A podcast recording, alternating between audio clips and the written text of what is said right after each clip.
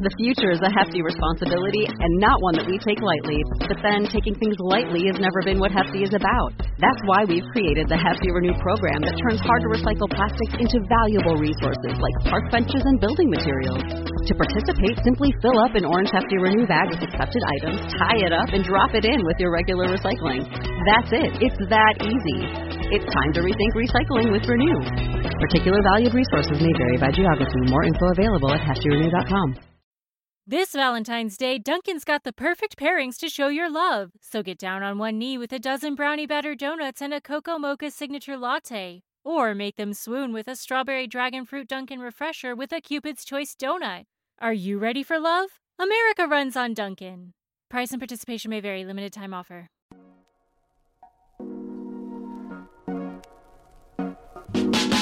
Welcome to the Kottke Ride Home for Tuesday, March 30th, 2021. I'm Jackson Bird.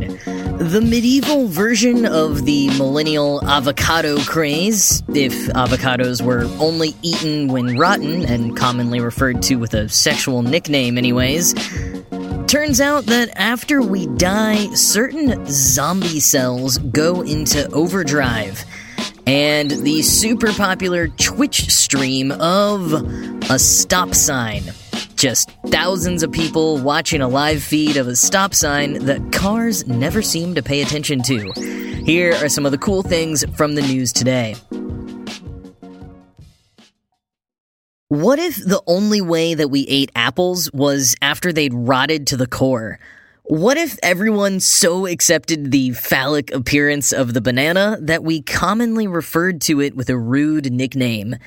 What if one day our avocado craze ends so completely that our grandchildren won't even know what an avocado is? These are all truths about a medieval fruit called the medlar, or at least that's what we currently call it, quoting the BBC.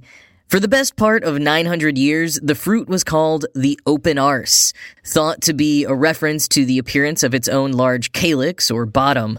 The medlar's aliases abroad were hardly more flattering. In France, it was variously known as la partie postérieure de ce quadrupède, the posterior part of this quadruped, sou de singe, monkey's bottom, soudain, donkey's bottom, and cul de chien, dog's bottom. You get the idea. End quote.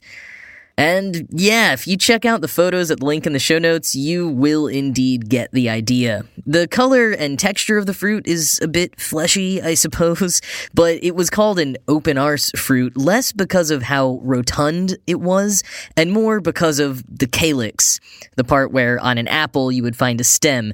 It's pretty distinctly uh, sphincter like in appearance. And if that is enough to turn you off of ever trying a medlar, just wait. You could only safely eat them after they've gone soft and rotten.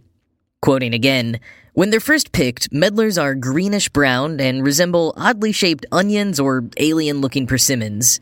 If they're eaten straight away, they can make you violently ill.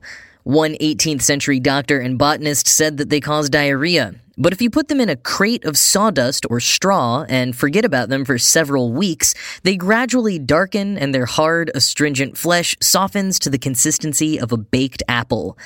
The exact chemical mechanism involved remains elusive, but broadly, enzymes in the fruit break down complex carbohydrates into simple sugars, such as fructose and glucose, and it becomes richer in malic acid, the main culprit behind the sour taste of other fruits, such as apples.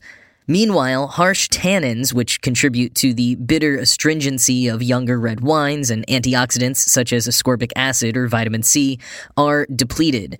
The process is known as bletting, a word made up by a botanist who noticed there wasn't one in 1839. The result is an ultra sweet fruit with a complex flavor, like overripe dates mingled with lemons and a slightly grainy texture. End quote. Mmm, grainy and rotten, just how I like it. Unsurprisingly, even at the height of their popularity, opinions were divided about the fruit. They were popular because they were harvested in winter, making them one of the few fruits and sources of sugar people could get in the winter months. And they could be baked, jellied, added to pastries, turned to cider and brandy, so there were tons of uses for them. And they've been preserved in spirit because their unique rotting before eating nature, not to mention all the possible double entendres, made them perfect for metaphors, which means they pop up frequently in literature, from the Canterbury Tales to Romeo and Juliet. So it's possible they actually just seem a bit more common than they actually were because they're over indexed in the literature of the time. And here's the line from Romeo and Juliet, just before the famous balcony scene in Act 2 when Mercutio and Benvolio are giving the out of sight Romeo a bit of grief. Mercutio says, quote, now will he sit under a medlar tree and wish his mistress were that kind of fruit as maids call medlars when they laugh alone? Oh, Romeo, that she were, oh, that she were an open arse, thou a poprin pear. The poprin pear was a certain species of pear that was a bit slimmer and taller than pears as we think of them, and, well, let's just say referencing a poprin pear was a bit like sending an eggplant emoji. So you can kind of get the gist of the shenanigans that Mercutio was suggesting Romeo wanted to get up to with Juliet here. But the origins of the medlar go back much further than Shakespeare or even Chaucer. Some believe they were first domesticated near the Caspian Sea about 3,000 years ago, but our first record of their existence comes from a line of 7th century Greek poetry. From there, scholars believe the Romans brought them to France and Britain, and from about 800 to 1000 CE, it steadily grew in popularity until it reached its peak in Elizabethan England. That is about the time I think we could really compare it culturally to the avocado now. Its popularity declined after that, but it was still around in the United Kingdom even into the 20th century. In fact, during World War II, it was included in a Victory Garden pamphlet produced by the British government, which encouraged people to forage for medlars. But shortly after that, it just vanished, at least from Britain. You can't find it in stores there anymore, and many people have never even heard of it. So what happened? Well, it's likely to have been pushed out in favor of newer, less disgusting fruits that became more cheaply and widely available year round throughout the 20th century. Fruits like bananas and pineapples that you could get even in the winter. You didn't have to leave a banana in a box covered in sawdust for several weeks before eating it, so it was much more convenient. But the medlar remains quite popular in its original home near the Caspian Sea, in Iran, Azerbaijan, Kyrgyzstan, Georgia, and Turkey. And even in Britain, certain enthusiasts continue to cultivate the fruit as much as they can. So, I don't know, who knows? Maybe it'll make a comeback at some point once we all get sick of avocados.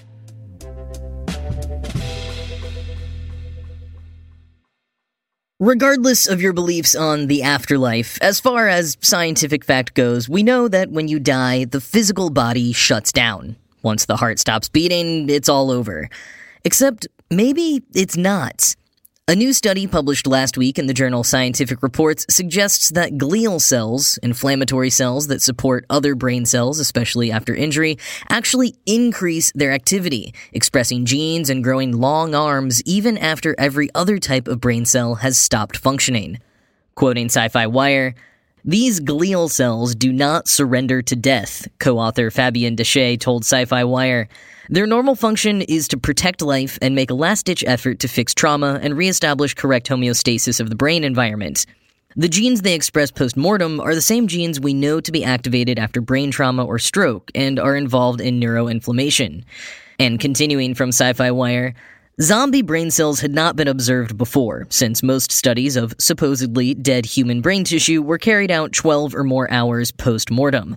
Those previous studies had neglected to study brain tissue that had just been cut off from its oxygenated blood supply, which is also the time that glial cells start growing those creepy appendages that could really pass for grasping zombie arms. The tissue was studied at different points during a span of 24 hours to see what, if anything, survived. 80% of genes in the brain survived the entire period. End quote. And from Science Daily, quote, these included genes often referred to as housekeeping genes that provide basic cellular functions and are commonly used in research studies to show the quality of the tissue.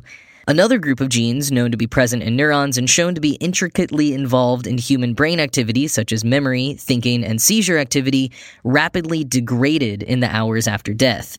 These genes are important to researchers studying disorders like schizophrenia and Alzheimer's disease, said co author Dr. Jeffrey Loeb. A third group of genes, the zombie genes, increased their activity at the same time the neuronal genes were ramping down. The pattern of postmortem changes peaked at about 12 hours. End quote. And it's that research into treatment for conditions like schizophrenia and Alzheimer's that the researchers are particularly interested in, not so much in creating actual zombies or probing the mysteries of the afterlife. As Syfy Wire explains, quote, Unlike the non-neuronal glial cells, neurons will die without oxygen. The human brain needs 10 times more energy than any other organ in the body. You can lose consciousness in seconds if blood supply stops flowing to your brain. When oxygen or energy plummets, it can lead to permanent damage and even cell death in the brain of a stroke or trauma survivor. Neuronal genes are activity dependent, meaning that they can undergo drastic changes because of brain activity, such as epileptic seizures. Glial cells go full zombie because they are protective cells that try to compensate for any loss in brain function and protect the rest of the brain if one part loses oxygen and the rest is just barely grasping for it. In the segment of dead brain tissue that was studied, the glial response, which produces genes, was found to happen everywhere, which means that response would probably break out all over in the entire brain of a deceased person. Taking advantage of surgically removed brain tissue that is not needed for diagnosis or treatment can reflect what is really going on in a diseased brain before decomposition goes too far. End quote. And to assist researchers in figuring out how stable a specific gene is based on the postmortem interval, how quickly it degrades, or in what other ways it's affected, Dachet, Loeb, and their colleagues are working on a web interface that will be able to tell neuroscientists just that, hopefully leading to plenty of crucial insights on various neurological disorders, and maybe a few pretty cool sci fi novels as well.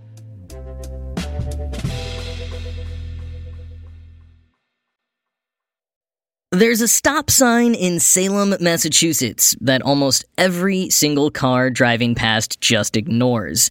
This isn't too spectacular. Maybe there's a stop sign like that in your neighborhood that you always have to watch for. But your neighborhood's stop sign probably doesn't have 200,000 people watching it live on Twitch. Stop Sign Cam has been running on Twitch for about a year, but a couple weeks ago it was shared on a popular subreddit and then by a major streamer whose TikTok about it went semi viral, causing the Twitch channel to completely blow up going from just a couple of viewers to a concurrent 1,000 to 3,000 viewers at any time of day or night. There's a Discord, a subreddit, even a bot that keeps track of how many cars roll through the stop sign, come to a complete stop, or just zoom on through as if there's literally no sign at all. It's gotten so big that people found out where it was and started making pilgrimages there, doing eye catching things so they'd get recognized on the stream, like dancing or having lightsaber battles. It all ended up getting a bit out of hand, especially when it escalated to Twitch viewers actually getting in touch with the channel owner's neighbors who live near the sign. Fortunately, people just sent them a bunch of pizza, nothing nefarious, but it was enough to make the neighbors uneasy. They reached out to the channel owner, and he decided he should shut it down. But it wasn't gone long. Stop Sign Cam is back and live on Twitch with a brand new intersection. Another stop sign that hardly any drivers seem to stop at. Kotaku quoted one fan from the Discord who said, As a fellow native of Massachusetts, it is completely expected that Cam was able to easily find another suitable intersection to showcase how terrible the drivers in this state are. End quote. In DMs to Kotaku, the Stop Sign Cam channel owner said that he's actually planning to take it on the road and switch up the location periodically to help protect everyone's privacy and keep things from getting out of hand again. So if you do have one of those stop signs that no one ever stops at in your neighborhood, maybe you'll see it on the Stop Sign Cam stream sometime soon. The allure of watching negligent drivers on this stream reminds me a bit of the classic 11 foot 8 bridge YouTube channel. If you're not familiar, the channel posts clips from a live feed of a railroad trestle over Gregson Street in Durham, North Carolina. Being several feet shorter than the standard overpass clearance of 14 to 16 feet, it tends to trip drivers up, despite all of the clearly labeled warning signs surrounding it. Because of its reputation for destroying trucks, locals call the bridge the can opener. And if you watch a few videos, you will absolutely see why. There's something truly cathartic, in a kind of Schadenfreude sort of way, about watching truck after truck get destroyed by this bridge, seeing all their different methods, both for approaching it and hoping they'll make it, and for how they get out of it, or occasionally don't. And as perhaps some good news for Stop Sign Cam, the 11 foot 8 bridge channel has been regularly uploading videos for the past 12 years. And one of the best parts is that over those years, you can see the many attempts that the town has made to deter truck drivers. They added a bright orange bar, blinking traffic lights, an electric sign that warns when a truck is over height, and nothing seems to stop trucks from going through and utterly mutilating their vehicles. It has remained one of my favorite YouTube channels to watch for years, so check it out as well as Stop Sign Cam, links to both in the show notes. And hey, you know, if you're a driver ignoring a stop sign or ignoring a bridge, just know that there could be thousands of people online making fun of you as you do it.